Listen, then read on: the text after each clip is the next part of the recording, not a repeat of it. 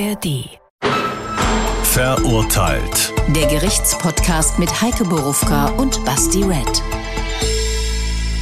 Das sind wir mit Folge 2 in Staffel 10 mit dem zweiten Teil unserer Doppelfolge. Wie immer auch diesmal ein echtes Urteil, tatsächlich sogar drei.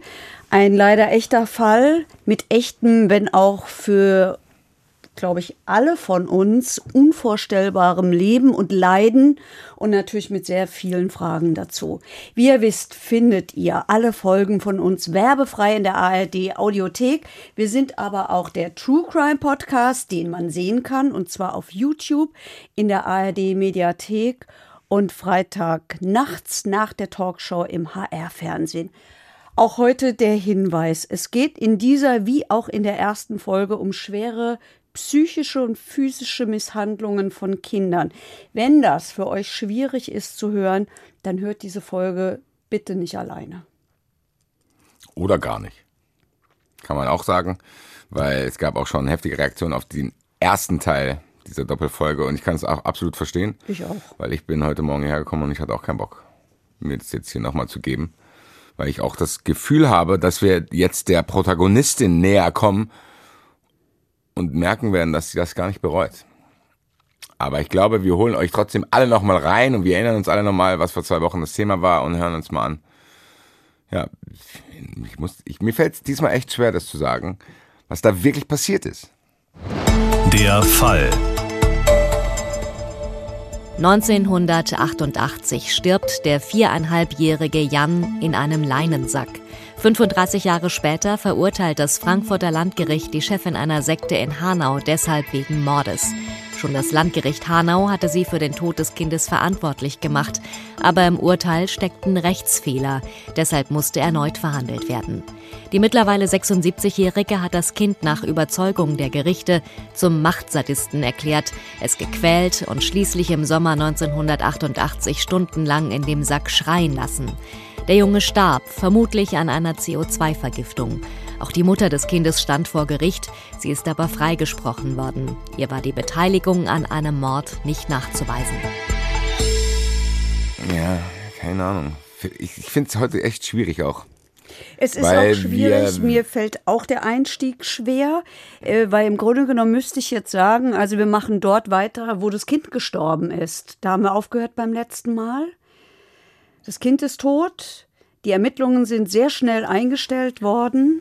Ich mache jetzt ein kleines Previously on verurteilt. Also das Ding ist, ich meine, wir haben ja jetzt den Text gehört, aber da sind ja nicht alle Informationen drin. Grob zusammengefasst ist irgendwie eine Mutter mit ihrem Sohn zu dieser Sekte gekommen. Ich sag's jetzt einfach, für mich ist es nach den Erkenntnissen, die ich bis jetzt habe, ist es eine, die so ein Glaubensding draus gemacht haben, hier der liebe Gott, bla bla, die irgendwann gedacht haben, sie sind der liebe Gott, beziehungsweise der liebe Gott spricht im Schlaf mit ihnen.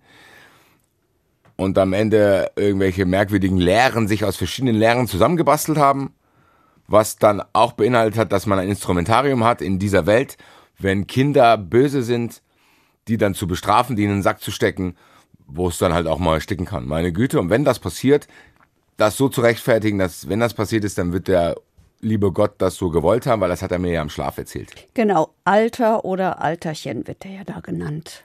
Ja, also grob zusammengefasst, es ist unglaublich absurd, aber so war's. Und aufgrund dieser merkwürdigen Sozialisation dieser ganzen Menschen, dieser kruden Dinge, die die glauben, ist jetzt einfach dieser Junge tot, weil der angeblich böse war. So ist es. Und um, glaube ich, so ein bisschen reinzukommen, habe ich mich auch diesmal dazu entschieden, dass ich einen bewusst einen Nachrichtensprecher äh, Zitate habe aufsprechen lassen oder der es freundlicherweise für uns getan hat. Ähm, ich weiß gar nicht, ob das dadurch eindrücklicher wird oder äh, man das so ein bisschen wegnimmt. Hintergrund ist vor allen Dingen auch, weil wir unbedingt die Opfer schützen wollen das ist auch der Grund, ich habe es in der letzten Folge schon gesagt, warum ich äh, hier genau drei Namen nenne und sonst keinen einzigen. Das ist einmal die Sektenchefin Silvia, ihr Mann Walter und äh, das tote Kind, nämlich Jan. In dem Fall, weil ich diesem Kind wenigstens einen Namen und ein bisschen ein Gesicht geben möchte. Ähm, das hat genug gelitten in seinem sehr kurzen vierjährigen Leben. Und die Mutter von Jan hat direkt nach dem Tod dieses Kindes das in ihr Tagebuch geschrieben. Der Alte hat Jan jetzt geholt, damit er nicht noch mehr Schuld auf sich lädt. Jan muss nun vor dem Alten über dieses und sein früheres Leben ernsthaft nachdenken. Er muss Sühne leisten für alles. Das ist ja das, was ich meinte. Den Eindruck hatte ich letzte Folge schon, dass das genau passiert, was ich jetzt hier merke. So, dass man keine erschrockene Sektenchef, Sektenchefin vorfindet, die denkt, ach du Scheiße, jetzt ist hier wirklich eine Grenze überschritten worden in diesen ganzen grenzüberschreitenden Dingen, die ich tue, sondern, ja, was denn? Ja, also, keine Ahnung. Also, wahrscheinlich ist sie abends ganz normal ins Bett gegangen. Und hat Ja. gedacht, ah, guck hier, jetzt hat er ihn doch geholt. Ich hab's mir schon gedacht, weil das hat er mir am Schlaf erzählt. Ja. So leben die da. Ja, und vielleicht hören wir dann auch gleich mal in äh, einen Tagebucheintrag von, äh, von diesen Sek der Sektenchefin und ihr Mann rein. Das, der, der ist entstanden am 27. März 89. Das ist neun Monate, nachdem dieses Kind tot ist.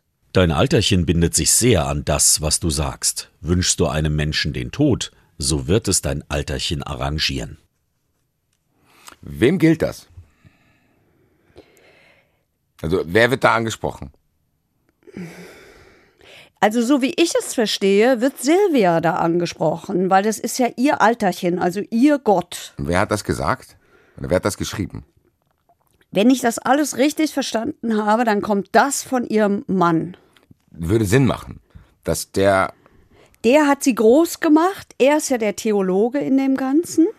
die denkt wirklich, dass sie, sie, of all people auf der ganzen Welt, diejenige ist, wo der liebe Gott denkt, ja, mit der Frau, die bis mittags schläft, unfreundlich zu einem Menschen ist, der werde ich schon sagen, wie das hier auf der Erde zu laufen hat.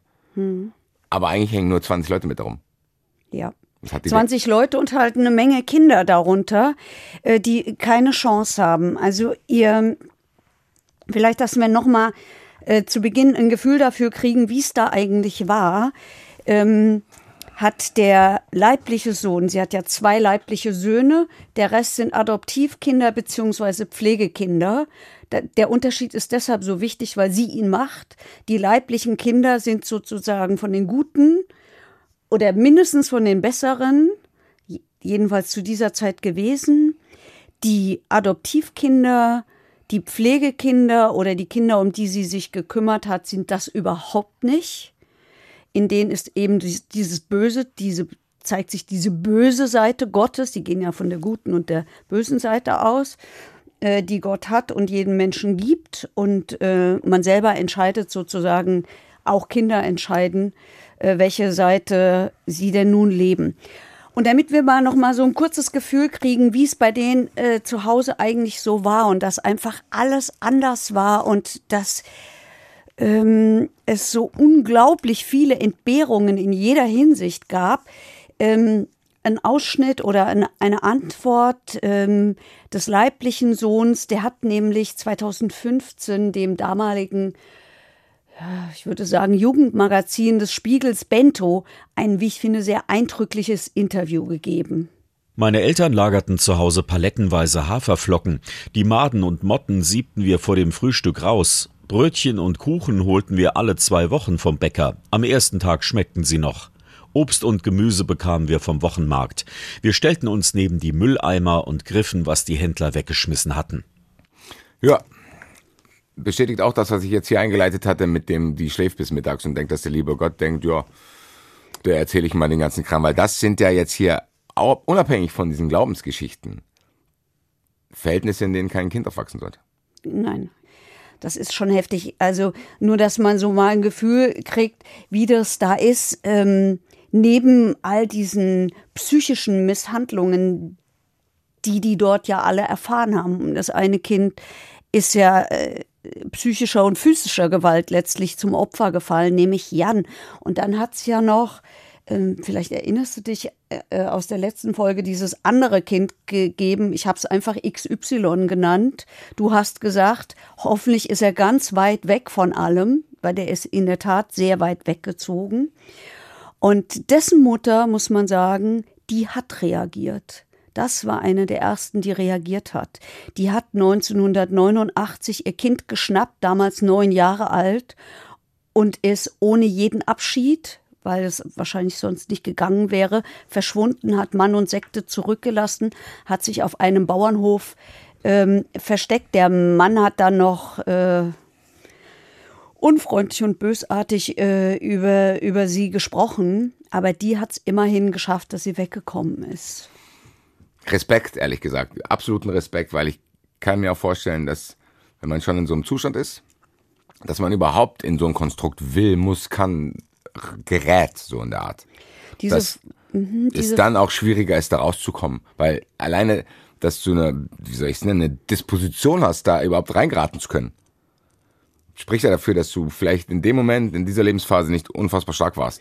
Ich habe diese Frau ähm, als Zeugin vor Gericht gehört und erlebt und äh, die hat sich in die Kunst geflüchtet. Ne, also die, der, und du merkst dieser Frau auch an, dass das, das trägt die ein Leben lang mit sich. Vielleicht noch mal ein Zitat von äh, dem Sohn aus Bento, weil der das, äh, wie ich finde, in all seiner Grausamkeit wirklich gut beschreibt. In den Augen meiner Mutter waren mein leiblicher Bruder und ich eine Spezialanfertigung von Gott für sie, meine drei Adoptivgeschwister hingegen B-Ware, gebraucht, ausgemustert.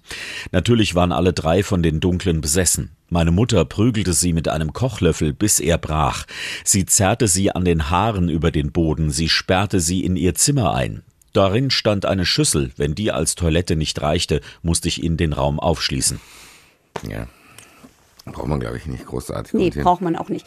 Also wir haben ja gesagt, ähm, wir machen jetzt in dieser Folge, gucken wir uns ein bisschen an, äh, wie ist es eigentlich weitergegangen nach dem Tod von Jan. Der Junge ist im August 1988 gestorben.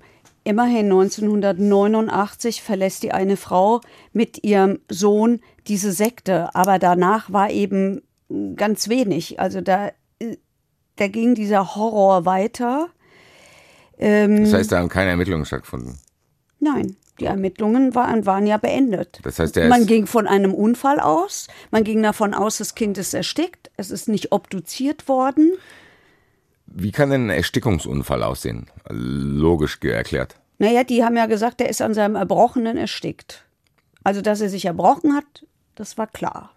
Aber die Polizei wusste nicht, dass er in einem Sack war und so und das da Ganz offensichtlich nicht. Das heißt, die haben theoretisch Ganz behauptet, der ist im Bett gewesen, hat nachts gebrochen und ist erstickt. Was sie genau behauptet haben, kann ich nicht beantworten. Ich weiß nur, dass diese Ermittlungen sehr, sehr kurz waren, also wenige Tage dauerten, dann sind sie eingestellt worden, weil man davon ausging, es war ein Unfall.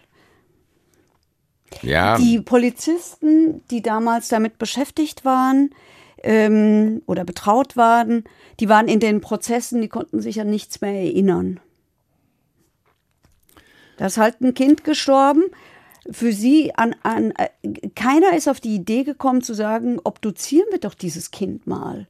Oder äh, reden wir mal mit den, mit den Leuten aus der Sekte, mit den anderen Kindern vielleicht. Bevor ich es jetzt mache, frage ich dich einfach mal, wie bewertest du das? Die Tatsache, was du gerade beschrieben hast. Ich, äh, ich, ich finde das sehr schwierig. Das ist sehr freundlich formuliert. Okay, ich finde das sehr schwierig. Also, und ich äh, teile die Meinung äh, von Rechtsmedizinern, die sagen, Kinder, die sterben, sollten immer obduziert werden. Das ist ungewöhnlich, dass man mit vier stirbt. Ja, Wie ich mittlerweile weiß, es ist auch ungewöhnlich, dass man an seinem Erbrochenen stirbt. Nee. Nein, das tust du nicht, weil der Körper hat normale Reflexe. Wenn du erbrichst, dann stehst du auf oder ich weiß nicht, was du dann alles so machst. Das heißt, Aber jedenfalls erstickst du nur daran. Wenn du besoffen bist und es nicht mehr hast. Wenn du vorher das Bewusstsein verloren hast. Ja. Und dann passiert das. Und, ähm, das wussten die damals noch nicht. Ja, also das kann ich gar nicht glauben, dass man auf so eine Idee nicht hätte kommen können. Und im Alter von viereinhalb bist du auch zu alt für den plötzlichen Kindstod. Das passiert, weiß ich nicht, glaube im ersten Lebensjahr. Hatten wir auch mal in einer Folge. Ich erinnere mich und ich habe keinen Bock, das Thema wieder Nein, nein, machen wir auch nicht.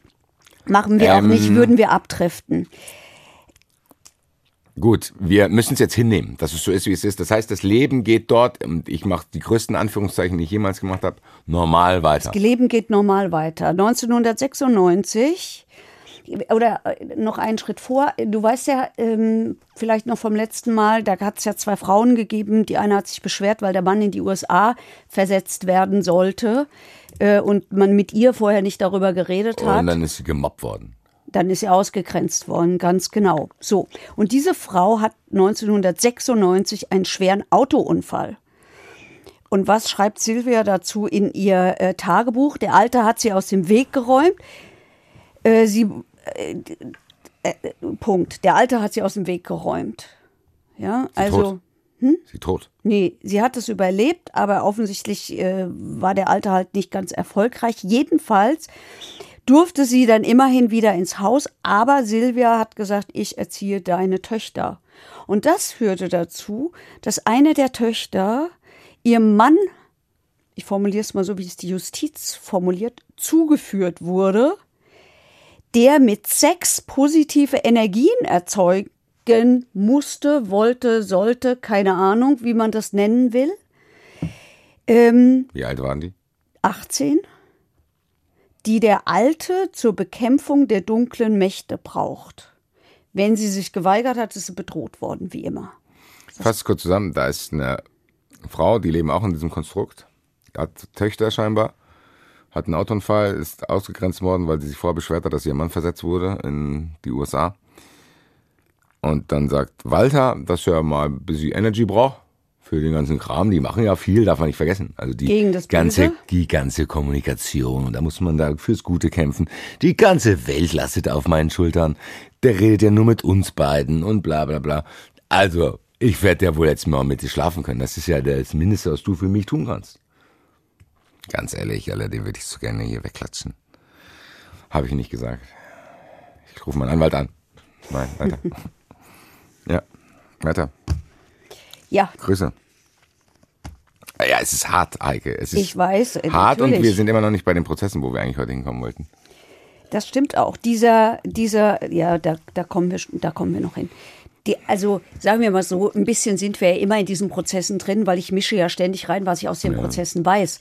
In dieser Zeit hat sich ja überhaupt niemand, hat ja niemand danach Ich geguckt. glaube auch, dass das unser nächster Punkt, unsere nächste Kapitelmarke sein wird, in Anführungszeichen, dass wir jetzt zu dem Punkt kommen, wo das endlich, endlich, endlich, endlich diesen Moment hat. Da müssen wir noch warten. Mann. Da müssen wir noch warten. Dieser, warte die ganze Zeit, bis irgend so ein Superheld da in diese Tür reinkommt und dann geht, macht er die Tür auf und sagt, so, wir connecten das jetzt hier mal mit der normalen Welt und gleichen das ab. wenn Und das allererste, was wir hier machen, Walter, du kommst jetzt hier mal mit und du auch. Und dann erklärt ihr mir mal, was hier abgeht und diese armen Kinder und dann untersuchen wir das mal. Da müssen wir noch ein bisschen So warten. einfach wieder, ich weiß nicht, Da ob du müssen wir noch ein bisschen warten. Also es ist ja nicht so, dass sich nicht auch die äh, leiblichen Söhne zumindest versucht haben, an ähm, also irgendwie an andere zu wenden. Aber der eine zum Beispiel, der sagt, ja, die, meine Grundschullehrerin, die hat vom Charme meines Vaters geschwärmt. Die hat mir nicht geglaubt, weil ich war für die halt der Rabauke. So. Später hat dann ein Psychologe zu ihm gesagt, deine Mutter ist vor ein paar Jahren in ein kleines Zimmer im Keller gezogen. Das ist dein Bild, das du auch immer beschreibst. Sie verlässt das Haus nicht. Sie fühlt sich permanent von den Dunklen bedroht, hört Stimmen und kotzt ihr Essen aus, weil der Alte das von ihr verlangt. Und dein Vater, der hat eine theologische Ausbildung. Er schreibt Briefe, in denen steht, er solle sich einen Porsche und eine Rolex kaufen. Das habe ich deshalb jetzt noch mal rausgesucht, weil du ja beim letzten Mal auch die Frage aufgeworfen hast, hat er sich nicht einfach nur bereichert? Weil die haben ja auch das ganze Geld von diesen Sektenmitgliedern abgegriffen. Das würde es bestätigen. Komm. Das würde es Ist bestätigen. mir egal, er gibt jetzt wieder bitte Kommentare, weil ich hier wieder eingehakt bin.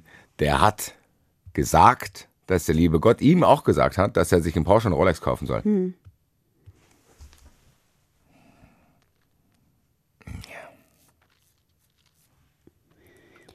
Ja. Ja.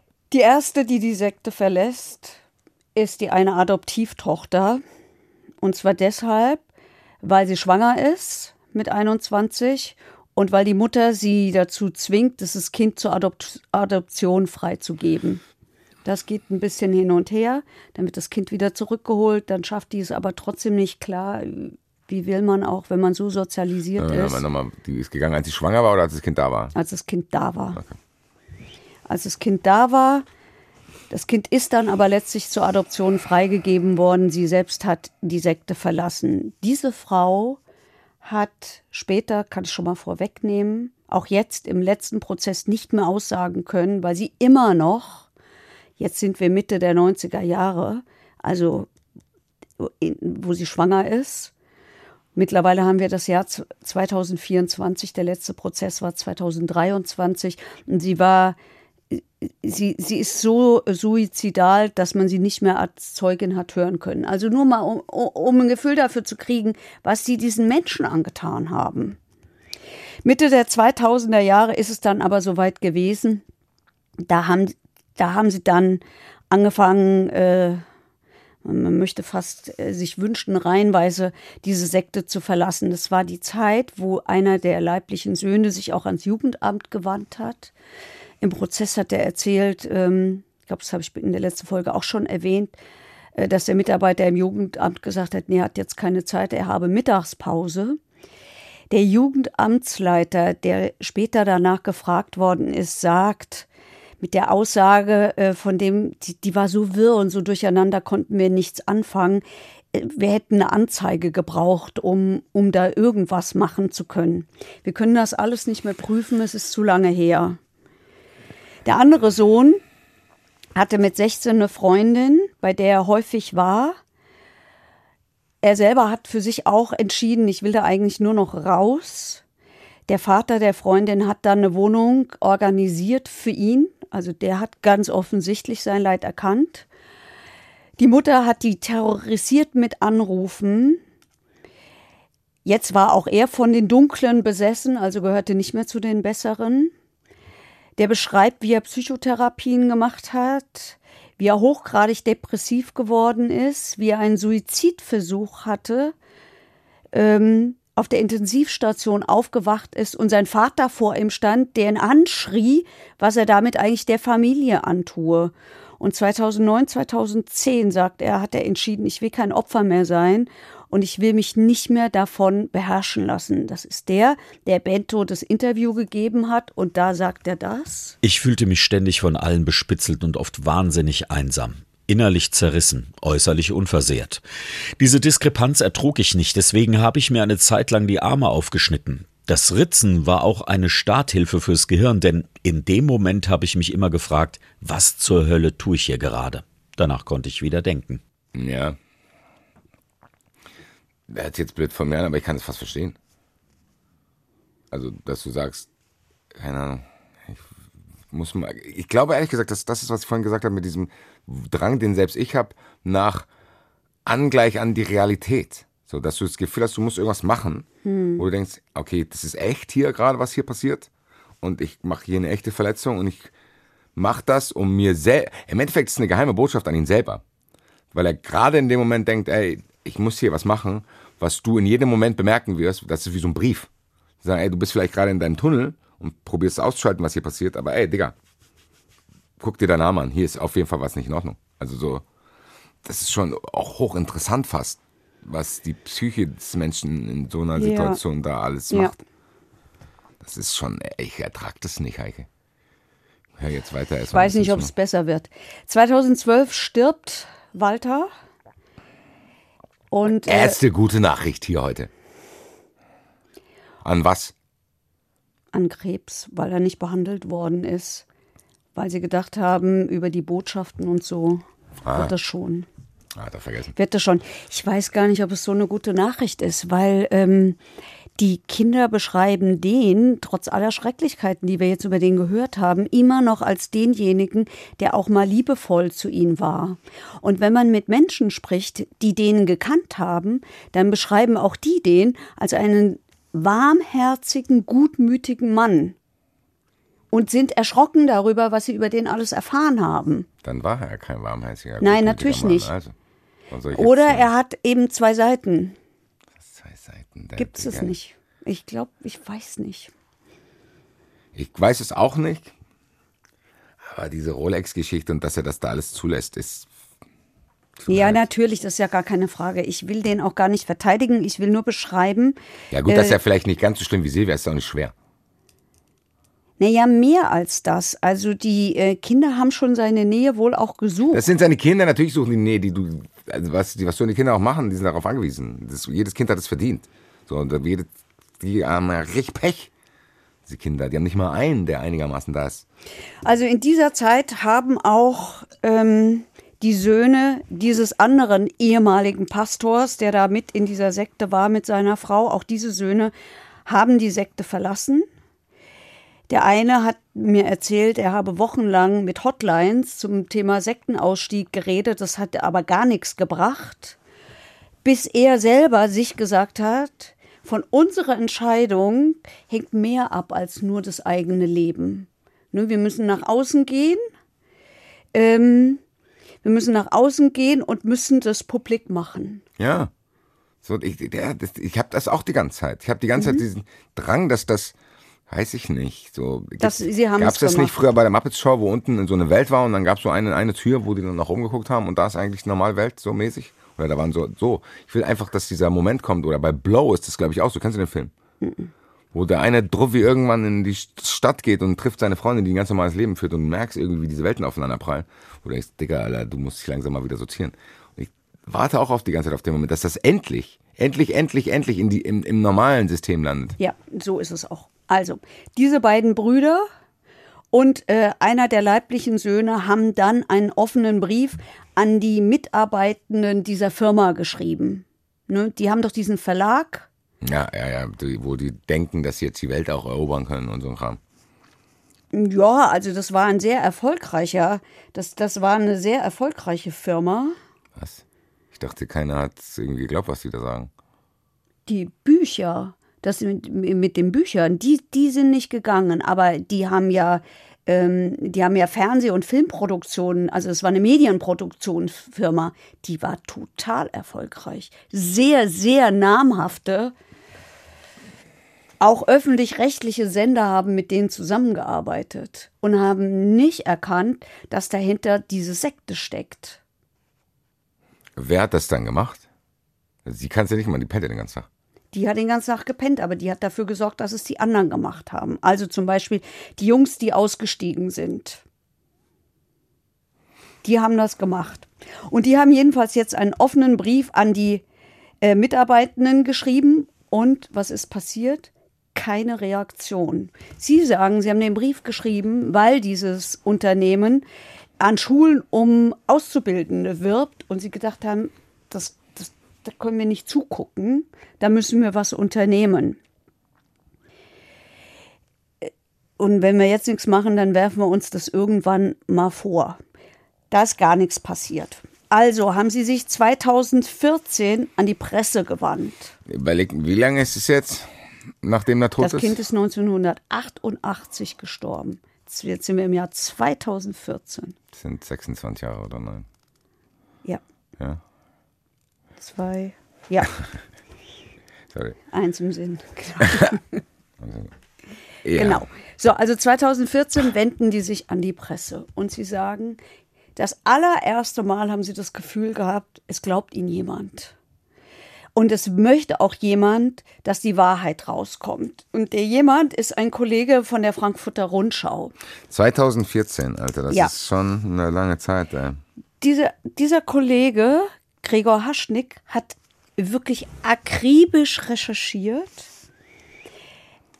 Der hat sich äh, von den Aussteigern schildern lassen, wie ihr Leben von Druck, von gegenseitiger Kontrolle, von Abhängigkeit, von Ausbeutung geprägt war, wie sie physische und psychische Gewalt erleben mussten, wie in allen Belangen Silvia die Richtung vorgegeben hat, also was den Glauben anbetrifft, ebenso wie das persönliche Leben, ebenso wie die berufliche Zukunft, dass jeder ihre Gunst wollte, dass sie sich gegenseitig bespitzelt haben, dass es eben diese stundenlangen Einzel- und Gruppengespräche gegeben hat, dass sie ihre Träume aufschreiben mussten, dass ähm, dadurch auch diese Manipulation ganz gut wohl funktioniert hat, weil Silvia dadurch ja sozusagen das Innere des anderen kannte und ähm, das genutzt hat, in alten Wunden gebohrt haben, all das haben sie geschrieben. Hinter Silvia steht der große Gott und Schöpfer. So zitiert äh, die Rundschau Aussteiger. Und dann hören wir uns vielleicht auch noch eins an. Wer auf die Alterchenworte von Silvia depressiv oder aggressiv reagiert, gibt den Dunklen Macht und Raum. Zwei Gebote lauten, Silvia sagt des großen Gottes objektiv gültige Wahrheit weiter. Und wer Silvia nicht liebt, der liebt sich selbst nicht. Gott hat ihr den Schlüssel zu seiner Apotheke anvertraut. Was, was soll denn der letzte Satz heißen? Gott hat, hat ihr den Schlüssel ähm, zu seiner Apotheke anvertraut.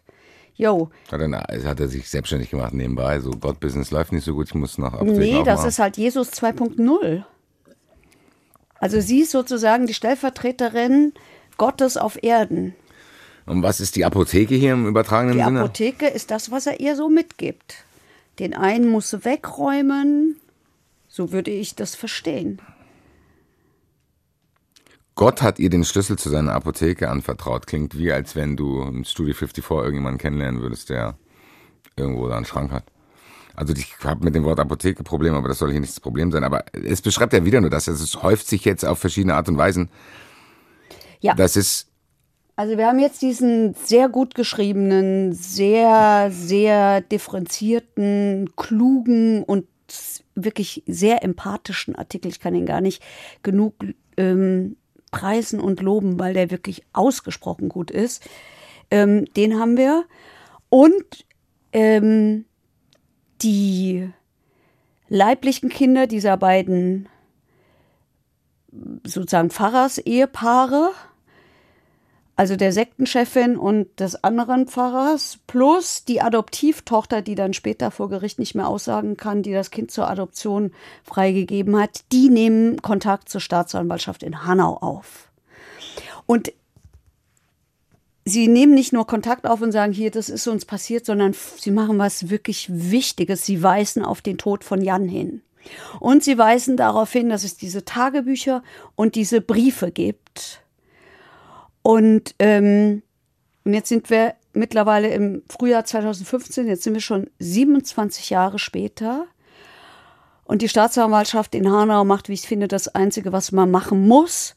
Ähm, sie nimmt neue Ermittlungen auf.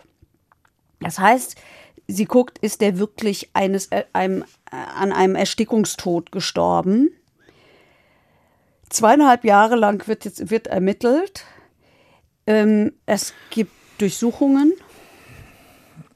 Du willst was fragen? ja, ich will wissen wie. So die Leiche wird ja nicht mehr da sein. Warte, das kommt gleich. Also sie haben durchsucht, sie haben 30 Umzugskartons voller. Sachen, die sie beschlagnahmen, vor allen Dingen Tagebücher, Briefe, also ein Zeug. Es gibt eine Menge Vernehmungen. Die Mutter des Kindes erzählt von Silvias Eingebung über den Tod von Jan. Die hat doch, als die vom Markt zurückgekommen sind, vom Einkaufen, sie zu sich geholt, die Mutter, Und hat gesagt, ja, und hat ja. gesagt, ne, kann sein, dass das Alterchen den Jan äh, mitnimmt oder so in dieser Art. Und auch denn der andere war ja dann auch in Gefahr, also von der, Und der andere war auch in XY, Gefahr. Aber sie hat es eben gesagt, bevor, bevor die Mutter dieses tote Kind gesehen hat, kommen die, die kommen vom Markt nach Hause und sie teilt mit, hier, der ist tot. Während ihr Mann ja noch versucht, das Kind zu reanimieren. Ja. Also, ist wahrscheinlich dann am Ende auch ein wichtiges Detail. natürlich, es ist total Ob wichtig. es vorher schon in ihrem Kopf war So ist es. Ja. oder so, so ist es. nach dem Tod So als es. Erklärung bereitgehalten wurde. Ja, also wir kommen ja jetzt auch in so eine Verurteiltwelt wieder im Sinne von, okay, da ist jemand umgebracht worden. Mhm. So, das ist ja jetzt, da muss man ja jetzt auch überlegen, ist es Mord, ist das fahrlässige Tötung? Also ja, das muss man vor allen Dingen deshalb äh, äh, überlegen, weil es 27 Jahre später ist Und schwer zu ermitteln wahrscheinlich. und alles verjährt ist. Mord auch. Ach, nur, Nur Mord nicht. Das heißt, Mord wäre das Einzige, wo man sagen könnte, Mord wir ist machen das es. Einzige, was bleibt. Das heißt, auch eine fahrlässige Tötung verjährt. Alles. Es ist verjährt. Nach 27 Jahren ist alles verjährt. Das heißt, wenn ich Anwalt von der Frau wäre, hätte ich gesagt, okay, wir müssen es irgendwie, wir geben zu, dass, aber wir probieren irgendwie nur Mord wegzukriegen und sagen, das war aus Versehen. Das hätte man vielleicht so machen können. Die hat sich ja dazu entschieden, dass das alles gar nicht stimmt. dass alles überhaupt nicht richtig ist. Wir sind da gleich an dem Punkt. Wir sind da gleich. Okay, ich fasse mal zusammen, dass wir mal kurz hier äh, einen Fuß auf den Ball machen, würde ich jetzt im Fußball sagen. Wir sind jetzt im Jahr 2015, 2016, 2017, wo Zeitungsartikel kommt, die Beteiligten, also Teile der Beteiligten gehen zur Staatsanwaltschaft, sagen, ey, das und das und das ging hier die letzten Jahre ab. Wenn Staatsanwaltschaft nimmt es zum Glück Wenn ernst. ihr uns nicht glaubt oder beziehungsweise wenn euch das nicht reicht, psychische Misshandlung und das Jugendamt hat uns nicht zugehört und der hat uns nicht zugehört, vielleicht habt ihr ja Bock zu untersuchen, weil da ist auch mal jemand gestorben. Und dann hast du wahrscheinlich eher einen Fuß in der Tür bei der Staatsanwaltschaft, als sie das gehört haben, zu sagen, okay, damit müssten wir und können wir arbeiten. Und dann spazieren die dahin. Was passiert denn aber zweieinhalb Jahre? Also was dauert denn zweieinhalb Jahre? Naja, also das sind 30 Umzugskartons voller Zeugs, das gelesen werden muss. Das muss ich irgendwie einordnen. Und ich muss natürlich versuchen, du hast es eben schon angesprochen, ich muss gucken, finde ich diese Leiche noch. Jetzt ist es aber so, dass dieses Grab von Jan schon nicht mehr bestand. Jetzt ist interessant. Da ist ein neues Kind beerdigt worden. Wie fürchterlich, oder? Sechs Wochen, äh, nachdem die Staatsanwaltschaft da hingegangen ist, ähm, auf diesen Friedhof. Sechs Wochen zuvor war ein Kind da, das tatsächlich am plötzlichen Kindstod gestorben ist, beerdigt worden. Das heißt, die mussten, wie fürchterlich, diesen Eltern sagen hier, wir müssen den nochmal ausgraben, weil wir müssen da drunter gucken. Und dann ist eben nichts mehr gefunden worden. Es war halt kaum noch was da von Jan, weil das Grab war ja schon aufgelöst. Das heißt, es fängt dann an zu verwesen. Ja, sowieso. Wenn, dann kannst du ja nur noch Knochen finden.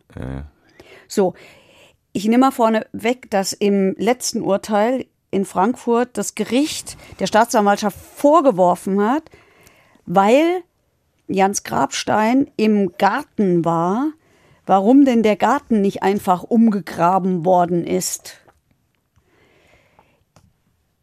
Die, die, äh, wenn man mit Ermittelten spricht, dann sagen die, ja, pff, da hätten wir doch keinen Beschluss für gekriegt. Also wieso soll denn das Kind da in den Garten sein? Nein, also sie haben da ja ein bisschen was gefunden. Warum sollen die denn den Garten umgraben?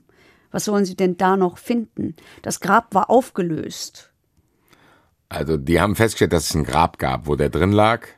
Das war aber aufgelöst und der Friedhofsgärtner sagt dann, okay, lassen wir da, da kommt jetzt ein neuer. So läuft es ab.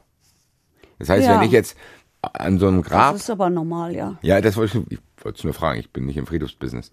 Das heißt, da ist jetzt aktuell er, dass äh, selbst Tote auf dem Friedhof sind nur aktuelle Mieter. Ja. Bis die Angehörigen denken, jo, das war, jetzt, das war jetzt lange genug, wie wir das hier bezahlt haben und gepflegt haben. Jetzt haben wir dir gedacht, es wird Zeit, du bleibst aber da, aber du kriegst jetzt noch Mitbewohner. Das heißt, am Ende liegen da 40, 50 Leute und Ja. unterhalten sich und sagen, oh, haben, dich haben sie auch vergessen. Ja, ja. Jetzt kommt hier ein ganz neuer. Umgebracht ist er worden. Ja. Okay, das heißt, die haben aber trotzdem faktisch was von dem gefunden. Ist das sicher? Weil ansonsten wäre die Frage ja trotzdem berechtigt zu sagen, jo, aber wenn da noch ein Grabstein ist. Also es, es war also so, nach meinem es- Wissensstand ist ein bisschen was gefunden worden, aber es hat halt nicht mehr gereicht, um irgendwas nachweisen zu können. Es hätte ja auch gereicht, beziehungsweise hat es ja wahrscheinlich auch gereicht zu wissen, dass der da beerdigt wurde. Die werden ja nicht nachts das, dahin, das wissen sie ja. so dann, die werden ja nicht nachts dahin gefahren sein, den geklaut haben und dann bei sich im Garten vergraben. Also von daher kann Also- ich verstehen, dass der Garten nicht umgegraben wurde, Ich gesagt. auch. Wie willst du denn das erklären? Warum sollst du denn jetzt den Garten umgraben? Also die, Das guck mal, ist es ist eine doch andere so. Frage, Heike. Bei der Familie hätte ich mir locker eine Erklärung ausdenken Ja, das ist richtig, aber es ist doch so. ist. Die, dass das Kind gestorben ist, da- das, das negiert ja niemand. Es geht ja um die Frage, Ja, ob man gucken kann, ob warum dann was ist das gebrochen Kind ist gestorben? oder bla bla. Oder, Wa- ja. Was war da? Ja, so. Das ist ja sehr schwierig. Im Endeffekt ist es ja, also auf mich wirkt so, wenn die mich anrufen würde, die Silvia, würde ich sagen, ja, da kriegen wir dich locker raus. Also das, das sollen die mal beweisen, dass du die vorsätzlich umgebracht Ich glaube, ähm, das Genick hat der auch gebrochen, dass sie so unglaublich viel aufgeschrieben hat. Also diese ganzen Tagebücher. Diese Tagebücher, Dann dann hast du die Aussagen der Aussteiger. Ja, gut, stimmt, das verdichtet sich dann schon. Ja, super. So. Du hast die Aussage des einen Sohns, der sofort sagt, hier, die Kinder sind bei uns in Leinensäcke eingeschnürt worden, mal am Hals und mal über dem Kopf. Vor allen Dingen Jan und dieser andere, den wir XY genannt haben. Die Mütter sind beschimpft worden, wenn die nicht richtig fest genug zugeschnürt haben. Die Kinder sind eiskalt abgeduscht worden, vor allen Dingen Jan und der andere Junge. Und äh, Jan ist immer als Beispiel dafür, musste immer als Beispiel dafür herhalten, wie es ist, wenn man von den Dunklen besessen sind, ist. So, und daraus hat die äh, Staatsanwaltschaft in Hanau 2017 eine Mordanklage gemacht gegen äh, Silvia. Und nun hat auch dieser Verlag reagiert aber nicht so, wie wir uns es vielleicht wünschen würden, sondern der hat auf seiner Homepage, steht auch heute noch da, Folgendes veröffentlicht. Ein ehemaliger Mitarbeiter betreibt mit einigen Gesinnungsgenossen seit über zehn Jahren mit falschen Behauptungen eine öffentliche Rufmordkampagne, Stalker-Mobbing gegen AEON, mit dem Ziel, unseren Ruf so zu schädigen, dass wir keine Aufträge mehr erhalten und der Geschäftsbetrieb gefährdet wird. Der ehemalige Mitarbeiter ist nach wie vor im Medienbereich tätig. Möglicherweise verspricht er sich von der Kampagne Kunden zu gewinnen. Auf Falschaussage initiierten Behördenuntersuchungen. Ich muss jetzt trotzdem dann nochmal die Geschäftsstruktur erfragen. Wem gehört dieser Verlag? Wer ist der ehemalige, Mit äh, ehemalige Mitarbeiter? Ist ja dann eigentlich trotzdem ein Familienmitglied, oder nicht? Nein, der ehemalige Mit Mitarbeiter ist einer dieser Söhne. Ja, und wem gehört denn dieser Verlag? Der Verlag gehört Sektenmitgliedern. Ich weiß, die Wahrheit ist, ich weiß nicht mehr ganz genau, wem der in welcher Reihenfolge gehört hat. Ich weiß aber, nee, weil ich habe jetzt gedacht, dass, dass die Mutter immer noch in jetzt, deren ich, Händen ist. Ich habe jetzt gedacht, dass die Mutter von einer ihrer eigenen Söhne als ehemaligen Mitarbeiter redet. Das meinte ich. Das ist dann nicht so. Weißt du, was ich meinte? Das wäre ja schon. Nein, dieser ehemalige Mitarbeiter ist, ist äh, der Sohn von diesem anderen Pfarrer, ist damit gemeint. Okay. Aber da haben wir es eben auch, da haben wir das Wort Kampagne, später wird immer wieder das Wort Komplott fallen, immer wieder. Ähm, vielleicht springen wir jetzt mal in den ersten Prozess.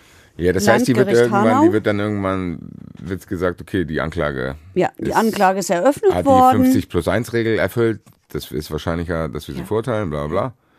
Und genau. dann geht's los. Genau, dann geht's los nämlich äh, im Oktober 2019. Eineinhalb Jahre nach Anklageerhebung ist endlich Prozess. Wie viel Zeit da vergeht, wie das auch sein muss für diese, für diese ganzen vielen Opfer. In diesem ersten Prozess hat sie geschwiegen, hat nicht ausgesagt. Am ersten Verhandlungstag hat die Mutter von Jan ausgesagt und ähm, der Spiegel hat sie als perfekte Zeugin der Verteidigung bezeichnet oder beschrieben. Die hat nämlich gesagt, also Silvia sei eine sehr gute Freundin für sie, wie eine Schwester. Sie würden weiter in enger Nachbarschaft leben.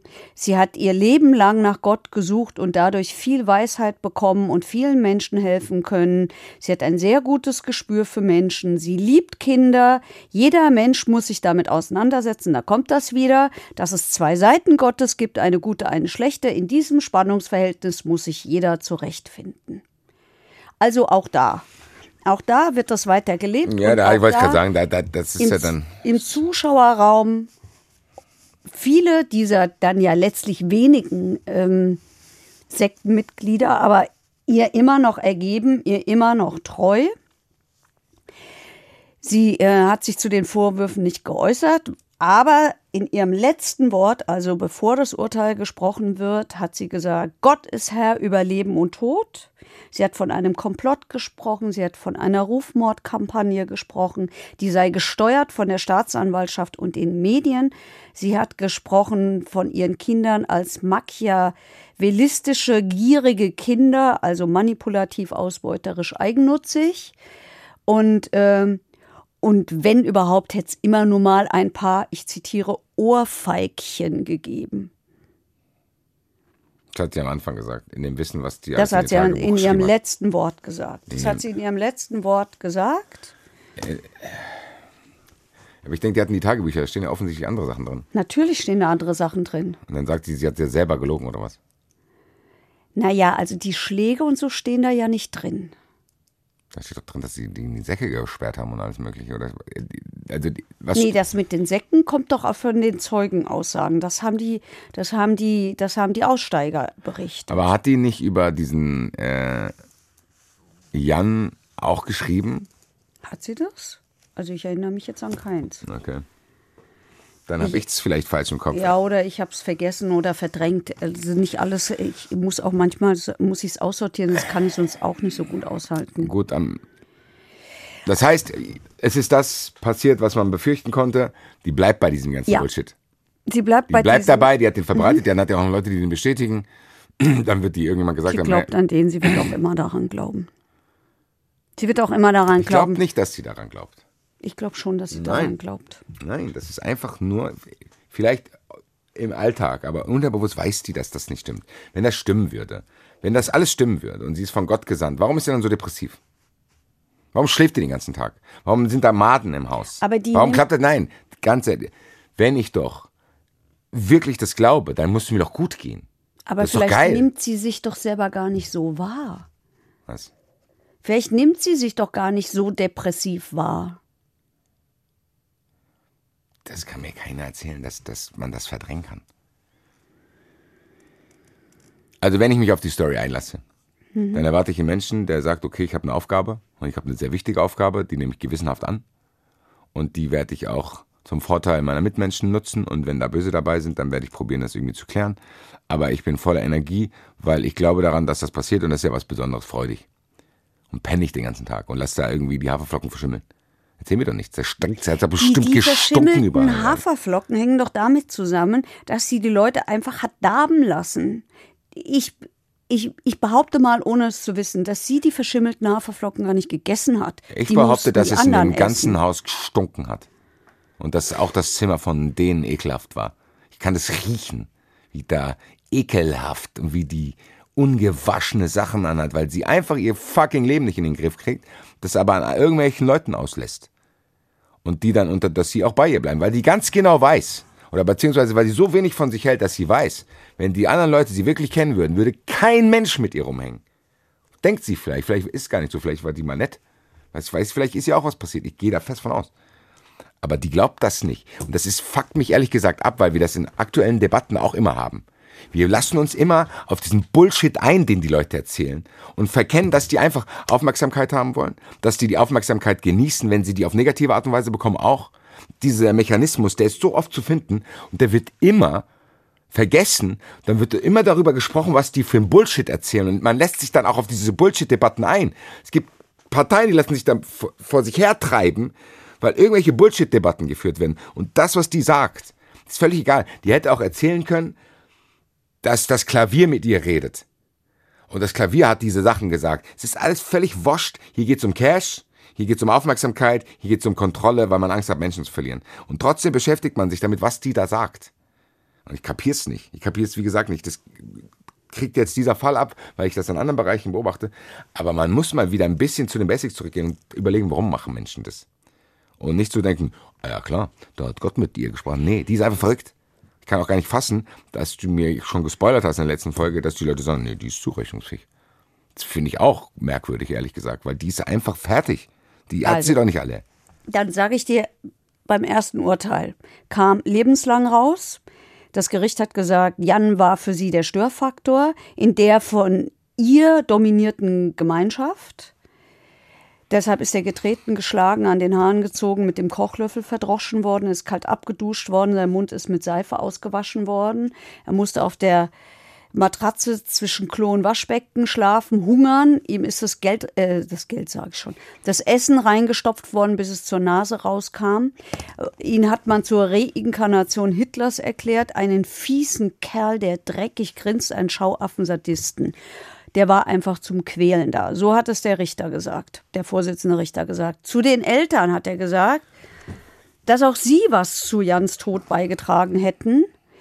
Ähm, das würden die Tagebucheinträge der Mutter zeigen.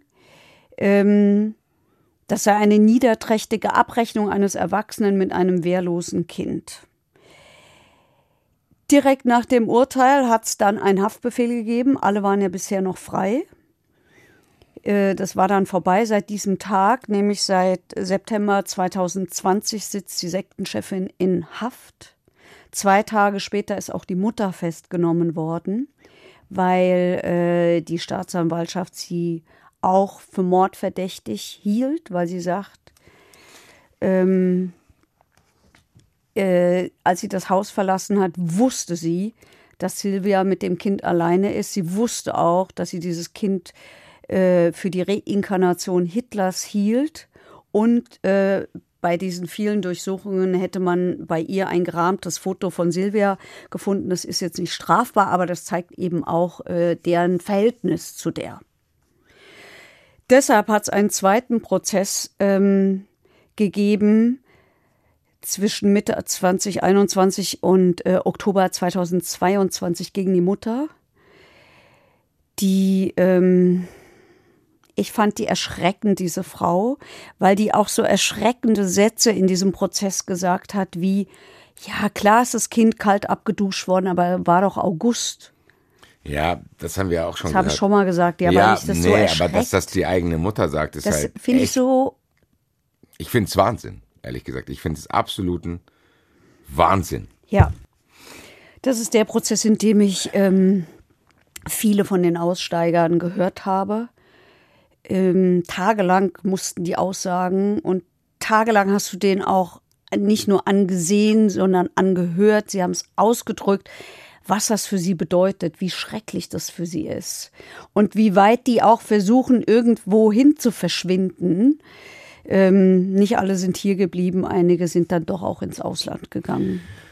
Das heißt, wir fassen zusammen, die Mutter, selbst mit sehr langem Abstand, sieht es immer noch nicht als schlimm an, was da passiert. Sondern so, also wie, was, sie ist, würde denn, das was ist denn ihre Version von den Geschehnissen? Das sie ist, würde sie das ist traurig, verneinen. weil es ein Unfall war.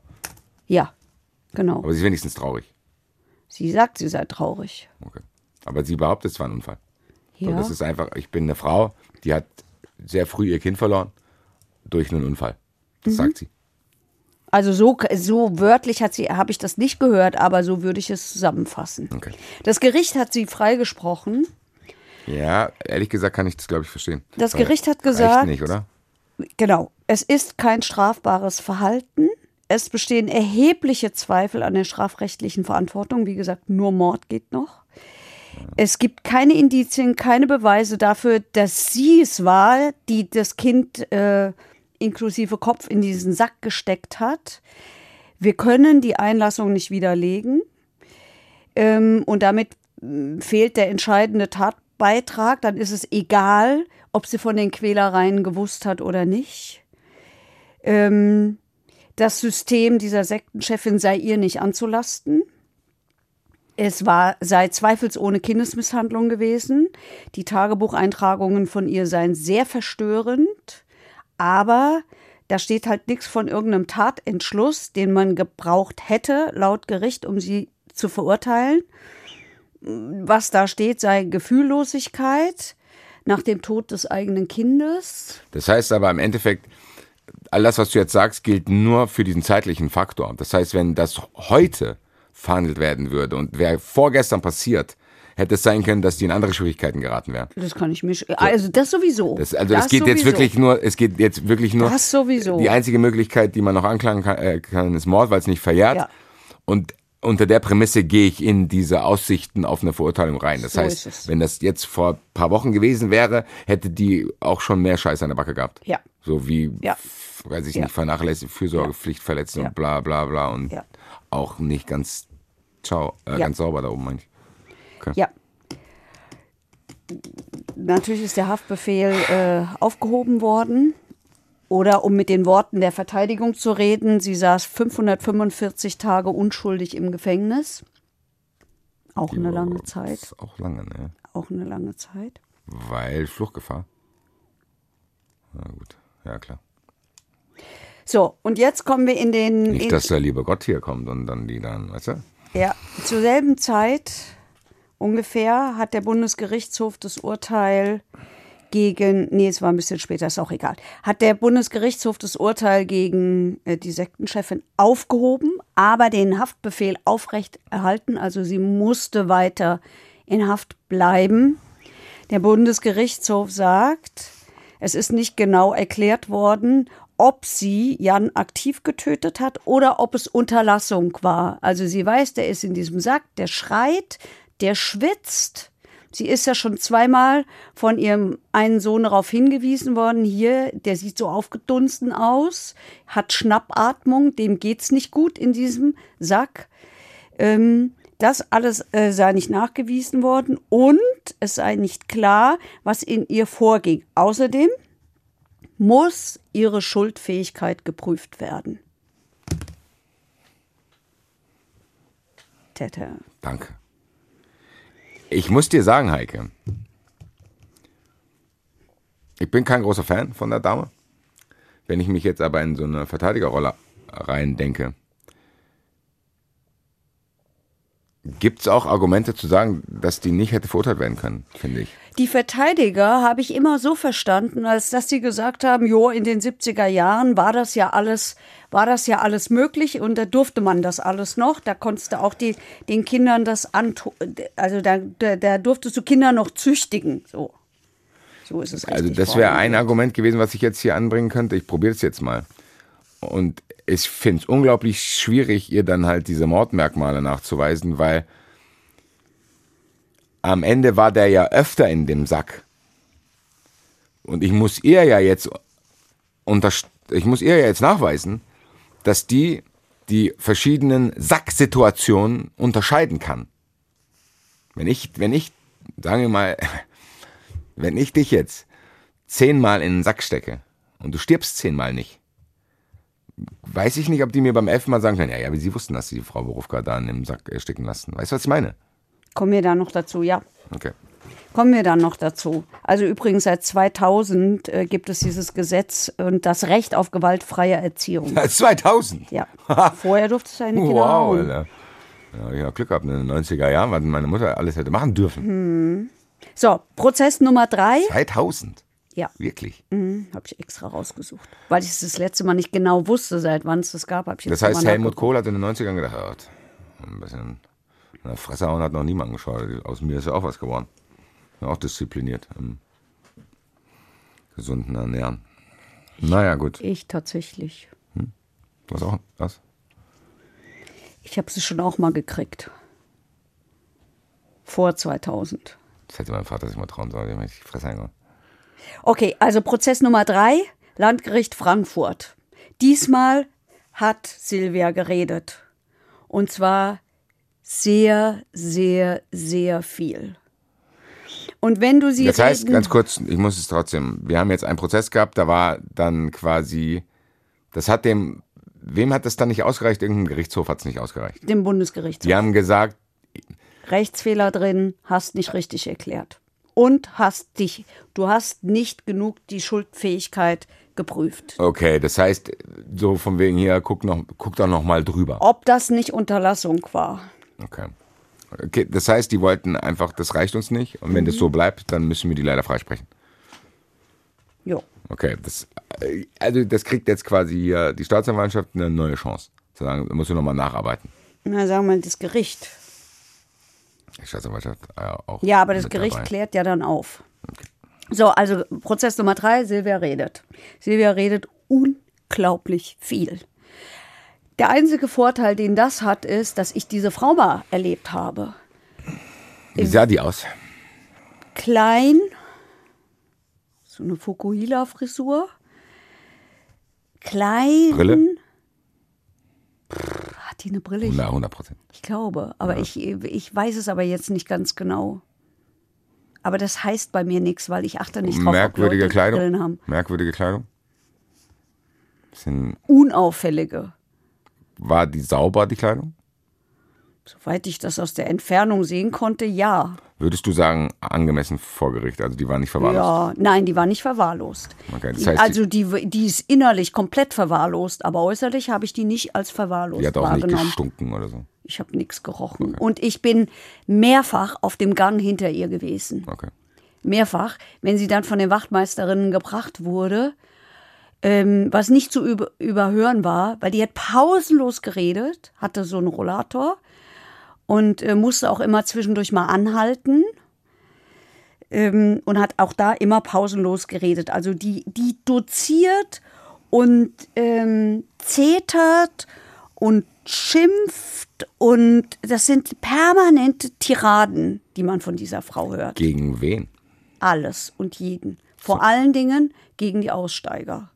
Vor allen Dingen gegen ihre eigenen Söhne und ähm, einen der anderen Söhne von dem anderen Pfarrer, was glaube ich damit zusammenhängt, dass sie den, dass er immer auch so ein bisschen so Kronprinz für sie war und äh, auf, also auf den projiziert sie sehr, sehr viel Hass. Vielleicht, weil sie sich verraten von dem Film. Ich wollte gerade sagen, wahrscheinlich ist da die Verletzungsspanne Ja, ja. zwischen Feiern höher. und Dings. Deutlich höher als Anders von- als bei denen, von denen du es erwartet hättest. Jo, äh, weil die Pflegekinder, die sind ja sowieso immer äh, zu den Dunklen gezählt und zum Bösen erklärt worden, äh, anders als die leiblichen Kinder. Also, sie hat über Jan gesagt, der sei, ich, ich habe mir relativ jetzt viel, ich habe ja viel, du weißt ja, ich schreibe ja immer ganz viel mit. Ich habe mir viel aufgeschrieben, weil, und wenn ich das mir selber durchlese, dann höre ich die richtig dabei. Ihr hört die leider nicht dabei. Also, er war schnell sadistisch. Er hat immer das Gegenteil von dem gemacht, was man ihm gesagt hat. Bei uns wurden keine Gemeinheiten gemacht. Keiner wurde zu Unrecht bestraft. Ich war anti-autoritär. Meine Kinder haben nie Schläge bekommen, höchstens mal eine Ohrfeige, aber nie bis zum Ohr, da habe ich aufgepasst.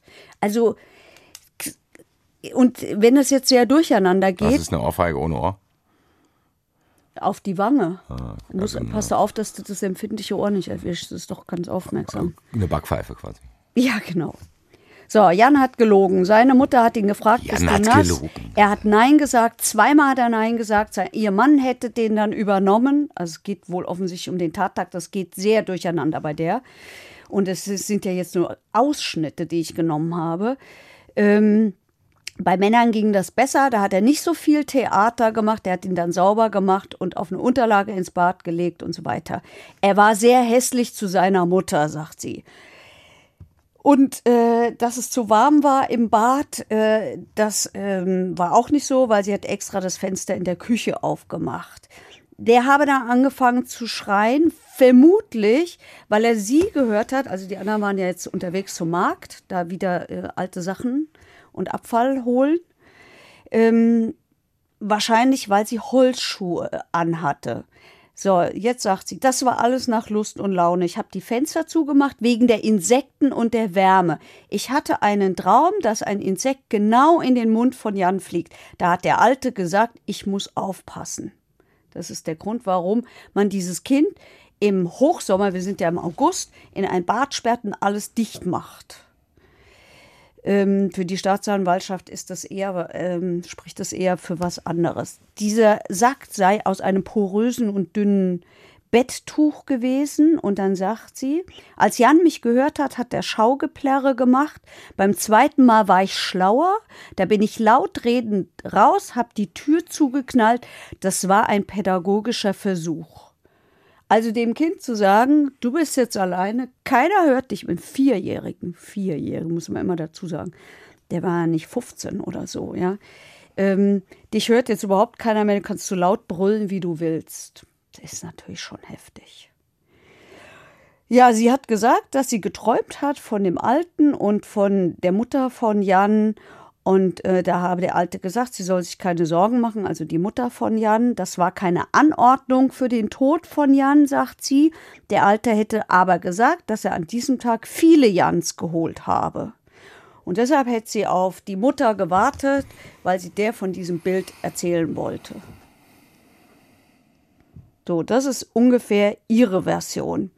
Über die anderen habe ich schon gesagt, die nennt sie äh, Komplizen, ähm, den Staatsanwalt, also Komplizen des Staatsanwalts, der sie zur Mörderin gemacht hat und es sei alles ein Komplott. Und Jan habe nie aus Panik gebrüllt und das hätte auch dem Alten Sorgen gemacht. der hätte Sprachverweigerung als Machtinstrument genutzt. Er sei geliebt worden, aber er selber habe eben nicht lieben können. Er sei nicht misshandelt worden, es sei kein Martyrium gewesen, sonst hätte der schließlich Hornhaut am Po gehabt. Im Gegenteil, sie habe Jan gefördert. Ähm, ja, das müssen wir das jetzt alles hören? Nein. Das ist immer derselbe Bullshit, oder? Ja. Naja, ich habe das deshalb so erzählt, weil man da auch hört, das bestätigt ja ein bisschen das, was du für einen Eindruck von ihr hast, wie das alles so durcheinander geht. Und ich habe jetzt schon ganz, ganz viel dazwischen weggelassen. Sie sagt auch ständig das Wort verhetzt. Also die leiblichen Kinder dieser beiden Pastoren, die haben halt alle verhetzt, das sei Machtsadismus pur. Die dachten, die könnten mich lebendig begraben, das seien alles Psychopathen. Ja, so wird es sein, dass die da die Psychopathen sind. Und der Alte hat Jetzt nach muss ich aber die Frage stellen. Bilder geschickt übrigens. Die äh, haben ja jetzt die Auflage bekommen, die Ja. Zurechnungsfähigkeit zu prüfen. Das So, ist der das Grund, ist warum viele Sachverständige in diesem Prozess saßen. Viele. Viele. Wie viele? Also äh, es war auf jeden Fall, oder viele Sachverständige, ich will es mal korrekter sagen, sind in diesem Prozess gehört worden. Also es war ein, es, es gab ein neues rechtsmedizinisches Gutachten zur Todesursache. Das kann ich ganz kurz gerade mal zusammenfassen. Das heißt, das Kind ist nicht an Erbrochenem erstickt. Ich habe es vorhin schon gesagt, das habe ich da gelernt, weil man, äh, dass es nicht geht. weil das nicht, also Man kann, das nicht man kann nicht ohne andere Faktoren am Erbrochenen ersticken, da muss mehr Genau. dazukommen. Todesursache war eine CO2-Vergiftung im Blut, Sauerstoffmangel im Blut, ähm, weil der in diesem Sack einfach nicht genug Luft gekriegt hat. Der hat halt da geschnauft, geschnauft, weil der hat ja so geschrien da drin. Dann war noch eine Das Sachverständige mussten da. die aber alles herleiten. Ja. Okay. Es war noch eine Sachverständige da, die hat mit ihren Studierenden, hat sie beschrieben in diesem Prozess, so Versuche gemacht. Die haben sich so in Säcke, die haben diese Versuche zum Teil abgebrochen, weil es zu gefährlich wurde. Ähm, und haben geguckt, wie lange dauert das, wie viel CO2 entwickelt sich da. Die war da. Ähm, und es war natürlich eine psychiatrische Sachverständige da. Die hat zum einen sich sehr, sehr ausführlich mit diesem C.G. Jung beschäftigt. Hat tagelang äh, über den referiert. Äh, Quintessenz ist, ähm, haben wir, glaube ich, beim letzten Mal auch schon gesagt, dass Silvia den überhaupt nicht verstanden hat. Gar nicht. Also sie hat sich da irgendwas hergeleitet, was ihr passte, aber das war nicht das, was der gesagt hat. Ähm, ja, und jetzt das, weil du gefragt hast, das psychiatrische Gutachten. Wichtig in dem psychiatrischen Gutachten ist ja, ähm, ist die schuldfähig. Also, und Schuldfähigkeit setzt voraus, weiß sie, was sie tut, kann sie das erkennen. Und da sagt das Gutachten, ja, die ist im vollen Umfange schuldfähig. Die hat keine krankhafte, krankhaft ist wichtig, seelische Störung. Und die hat auch keinen Wahn. Safe- safe sie, sie, ist, sie ist fähig zur Reflexion. Sie ist eine narzisstische, sie, sie hat eine narzisstische und psychopathische Persönlichkeitsakzentuierung, aber ihre Einsichts- und Steuerungsfähigkeit ist nicht eingeschränkt. Die weiß genau, was sie tut. Die kontrolliert sich nämlich auch. Die hat ein, äh, die, die weiß, wie sie sich nach draußen gibt, wenn sie denn rausgeht. Und, Ja, ähm, ja, das stimmt. Das ist ein wichtiger Faktor, finde ich. und, die, die, und die steuert, was sie tut.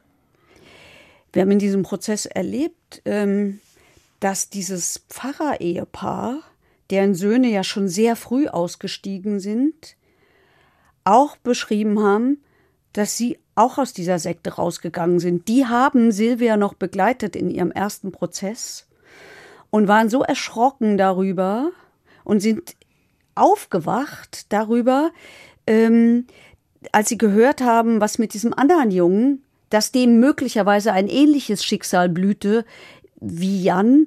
Und das fanden sie so schrecklich, dass ihnen plötzlich klar geworden ist, Mensch, wir haben seit zehn Jahren keinen Kontakt mehr zu unseren eigenen Söhnen, haben dann sämtliche Mails, die die ihnen immer geschrieben haben, um irgendwie Kontakt aufzunehmen, äh, gelesen. Und dann gab es äh, wieder einen Kontakt und äh, die, die äh, Frau dieses Pfarrers ist im Prozess als Zeugin zusammengebrochen.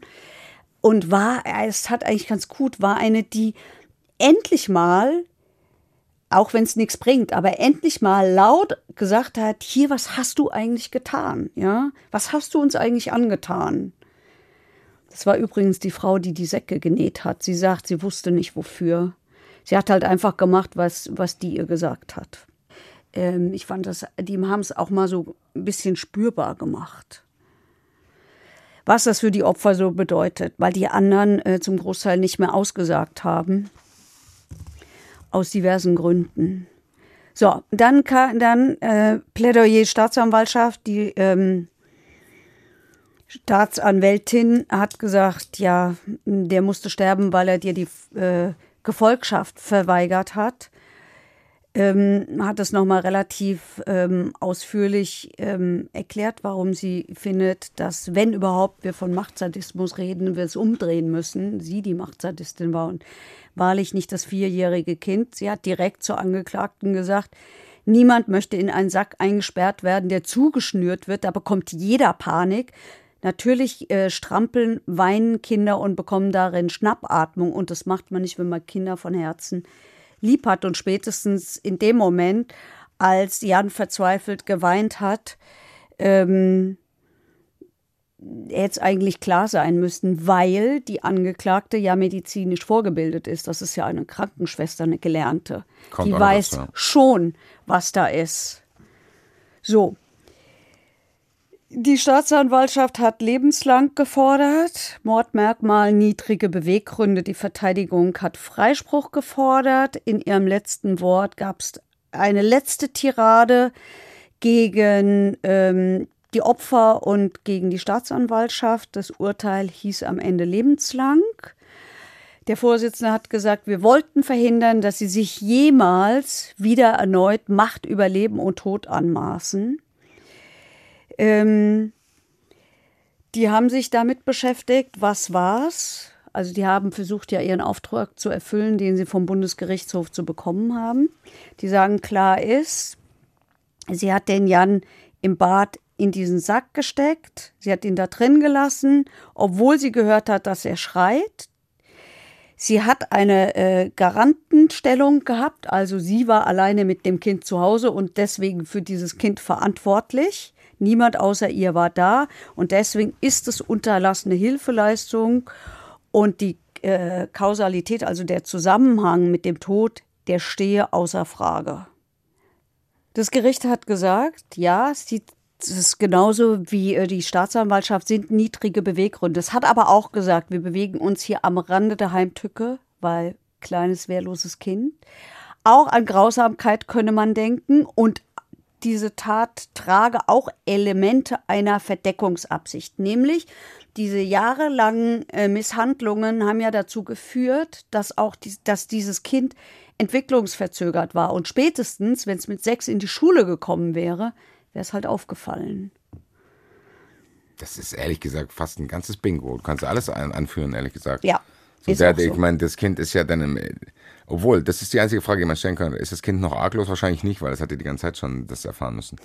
Vermutlich vermutlich. Also sie haben es ja nicht bejaht. Der Vorsitzende Richter hat zu ihr gesagt, Sie haben jetzt von zehn Richtern attestiert bekommen, dass Ihr machtsadistisches Verhalten gegenüber Jan in Kombination mit Ihrer gefühlskalten Reaktion auf den Tod eines Vierjährigen als Mord einzustufen ist. Ich wette, dass ein Freispruch aus Mangel an Beweisen Sie auch nicht befriedigt hätte. Ich wette, Sie werden weiter uneinsichtig bis zum Schluss kämpfen.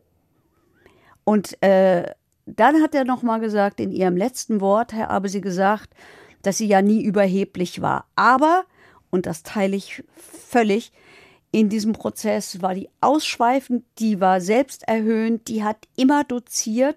Die Gerichte lesen ja dann immer so die Verteidigerpost mit. Und äh, die Richter hat sie als Marionetten, nicht die Verteidigerpost, ihre Post mit. Ähm, die Richter hat sie darin als Marionettenrichter bezeichnet. Sie hat von ihrem schicksalhaften Martyrium ge gesprochen. Also es wird alles umgedeutet.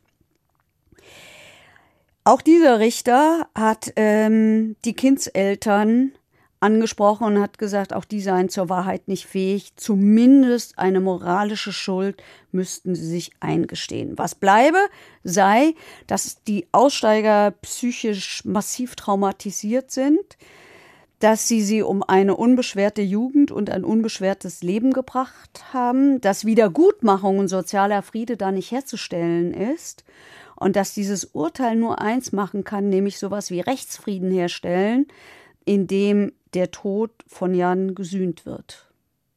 Das war das Schlusswort des Richters. Ich habe auch nicht mehr viel, ehrlich gesagt. So, es ist halt jetzt wieder dieser Punkt, wo du denkst, ja, die können es jetzt auch nicht mehr regeln. Der Schaden ist ja auch ganz ehrlich, bei allem Respekt vor Jan, und der ist ja derjenige, dem am schlimmsten mitgespielt wurde. Aber das ist trotzdem bei weitem nicht das Einzige. Nein, nein, natürlich nicht. Am Ende Nein, sind hier Leute, die. Ich habe es, glaube ich, auch letzte Woche schon gesagt, es klingt hart, aber wahrscheinlich ist der noch am besten dran. Ja, da habe ich drüber nachgedacht, das glaube ich ja nicht, aber ähm, Ganz ehrlich, wenn die eine führt ein ganzes Leben mit diesem Schmerz und ist jetzt immer noch suizidal, glaubst du, da geht's gut? nein, natürlich geht's der nicht gut, den anderen geht's auch nicht gut. Und ganz ehrlich, was der wir muss das machen, nicht mehr leiden, wenigstens. wa- was das wir- ist wie, ganz ehrlich, wir sagen es doch auch manchmal bei älteren Menschen, die unglaublichen Schmerz haben, so denken, ja, es war besser, dass er jetzt eingeschlafen ist. Klar hatten die ein langes Leben, aber bei dem, der hätte ein Leben vor sich gehabt, mit Schmerzen, mit Ablehnung. Das wissen wir nicht. Vielleicht wäre der resilient gewesen, vielleicht hätte der das irgendwie besser hingekriegt, das wissen wir ja alles nicht. Diese Chance hat man dem Kind ja genommen. Also Ja, klar, ja, stimmt. Im Endeffekt war der noch jung genug. Ich meine nur, man sieht trotzdem, was die auch mit Leuten, die sie nicht umgebracht hat, für einen Schaden anrichtet, wo der Schmerz tagtäglich einfach auftritt. man muss sich sehr viel mehr die Frage stellen, was wäre gewesen, wenn 1988 die Kripo anders reagiert hätte und gesagt hätte, ey, obduziert mal dieses Kind. Wenn sie Hm. Oder mit den anderen die- gesprochen hätte. Oder diese Erkenntnis, die du hier mir auch gesagt hast, im Endeffekt, dass die alleine nicht reinschreiben dürfen, der ist am Wochenende erstickt, weil es nicht geht. Weißt du, was ich meine? Wie kann das denn sein? Kann da einer das abnicken? Wenn, Weil, der, weil das vielleicht der Notarzt so genau nicht weiß, aber der Obduzent weiß es eben, äh, weil er Rechtsmediziner ist, weil er sich den ganzen Tag mit genau solchen Fragen beschäftigt. Deutschland gibt es doch überall Akten und Sachen über irgend, also muss ja irgendwann mal drauf gucken und sagen, oh, das hatten wir zum ersten Mal hier am Wochenende erstickt. Die, die Frage können wir nicht beantworten, weil auch der Notarzt sich fast an nichts mehr erinnert hat. Das war ein junger Arzt, Der ist jetzt ein alter Arzt. Naja, er ist jetzt auch 27 Jahre älter geworden. Der wird Ja. sich sicherlich auch Vorwürfe machen. Ist ja, darum darum So, geht es ja auch gar nicht, genau. wenn man das, man, es geht ja nicht darum, man muss trotzdem immer das trotzdem besprechen, weil man die Zeit im Kontext bringen muss. Zu denken, okay, du hast es vorhin gesagt, früher war Gewalt vielleicht noch normaler, was halt absurd ist, wenn man überlegt, ja, erst seit 2000 darf man ein Kind nicht mehr klatschen, so. Und denkst du 1999?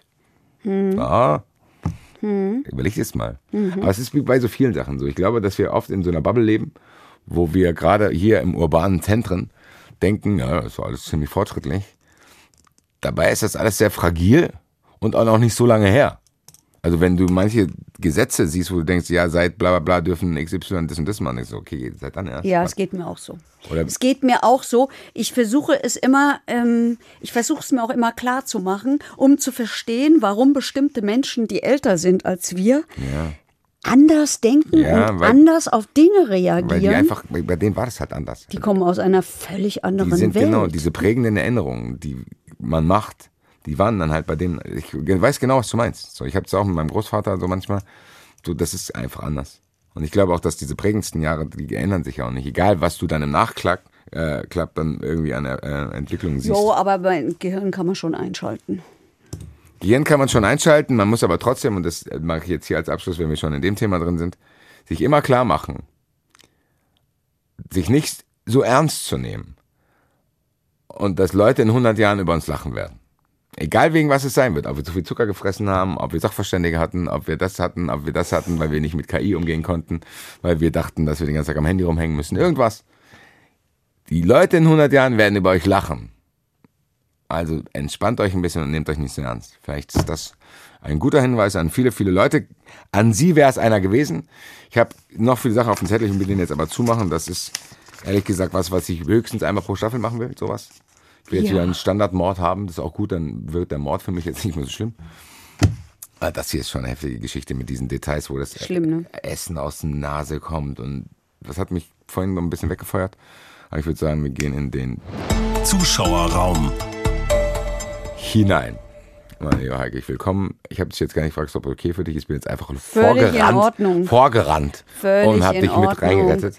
Völlig in Ordnung und ich würde sagen, rufen wir an unseren Joker Number One, weil er der Erste war.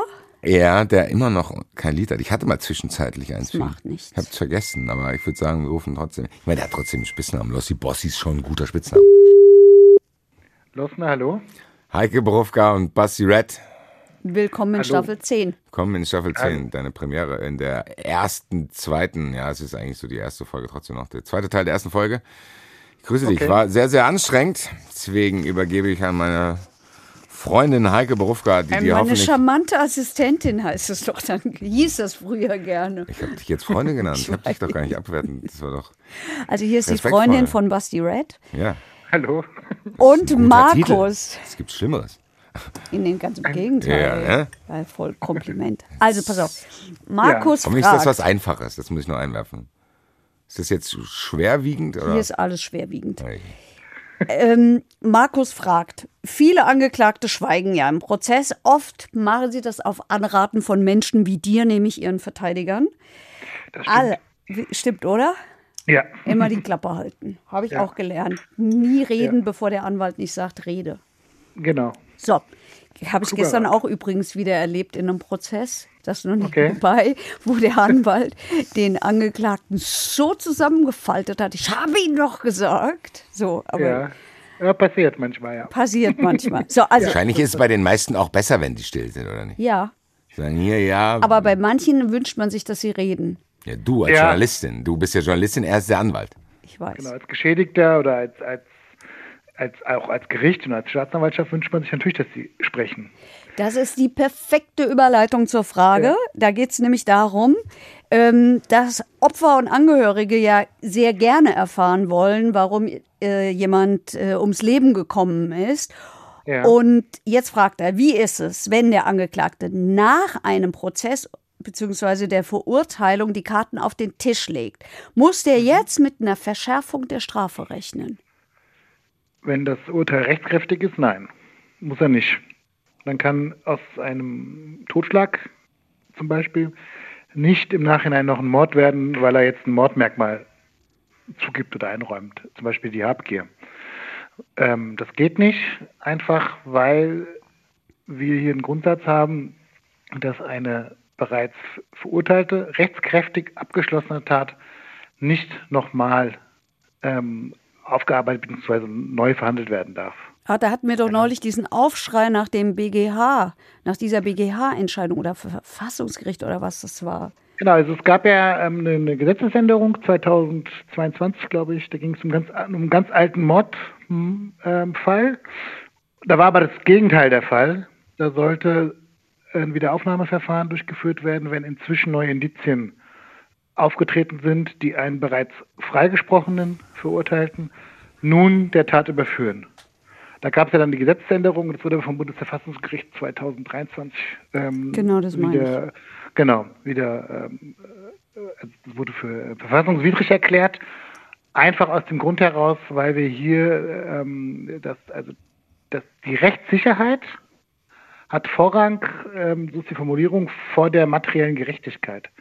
Das bedeutet, derjenige, der äh, verurteilt wurde oder freigesprochen wurde, der muss, wenn es rechtskräftig ist, sicher sein, dass das damit abgeschlossen ist. Und das ist verfassungsrechtlich ähm, normiert in Artikel 103 Absatz 3. Und deswegen hat das Vorrang vor der, vor der materiellen Gerechtigkeit, also diesem Gerechtigkeitsgefühl, was man hat. Und das Strafrecht hat auch ähm, nicht den Anspruch, um, um die Wahrheit um jeden Preis ähm, zu haben oder zu verurteilen. Ja.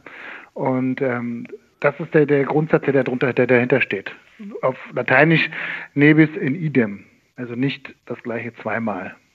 Ja. Ähm, und das ist ein, ein, ein Grundsatz des, der deutschen, äh, äh, aus dem Römischen Reich kommt das, glaube ich, sogar noch. Ja. Und äh, das ist ein Grundsatz der, der Juristerei. Ja. Ein Rechtsgrundsatz. Ja, das ist das, was ich dazu sagen kann. Ich finde, das erklärt's. Ja, ich finde auch, das ist erklärt. hoffe. Das zeigt Ja. mir. Ja. Ich meine, es ist äh, vielleicht schwer zu verstehen, weil man sagt, ja, jetzt ist der freigesprochen und jetzt wissen wir, der war's oder der hat einen Mord begangen und eigentlich ist er wegen Totschlag verurteilt.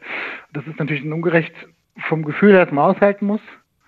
Grundsatz ist aber einfach die Rechtssicherheit, sprich abgeschlossen, Rechtskraft, Punkt. Und das ist für alle Beteiligten. Ja, aber das kann ja auch nicht sein, dass vorbei. ich jeden Tag damit rechnen muss, dass sich hier noch was ändert. Auch um, weißt du, ich Genau. will ja auch irgendwann selber in Ruhe haben.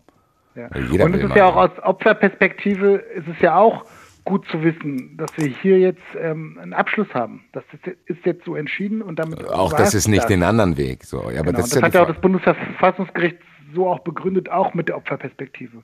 Hat, ge hat gesagt, dass, äh, dass es auch den Opfern nicht zu gut zugemutet werden kann, dass sie immer damit rechnen müssen, dass das alles wieder von vorne losgeht und eventuell und vielleicht auch eine Hoffnung haben oder wie auch immer. Ja. Und das, wenn man eine rechtskräftige Entscheidung hat, dann ist das damit entschieden und Punkt und Feierabend.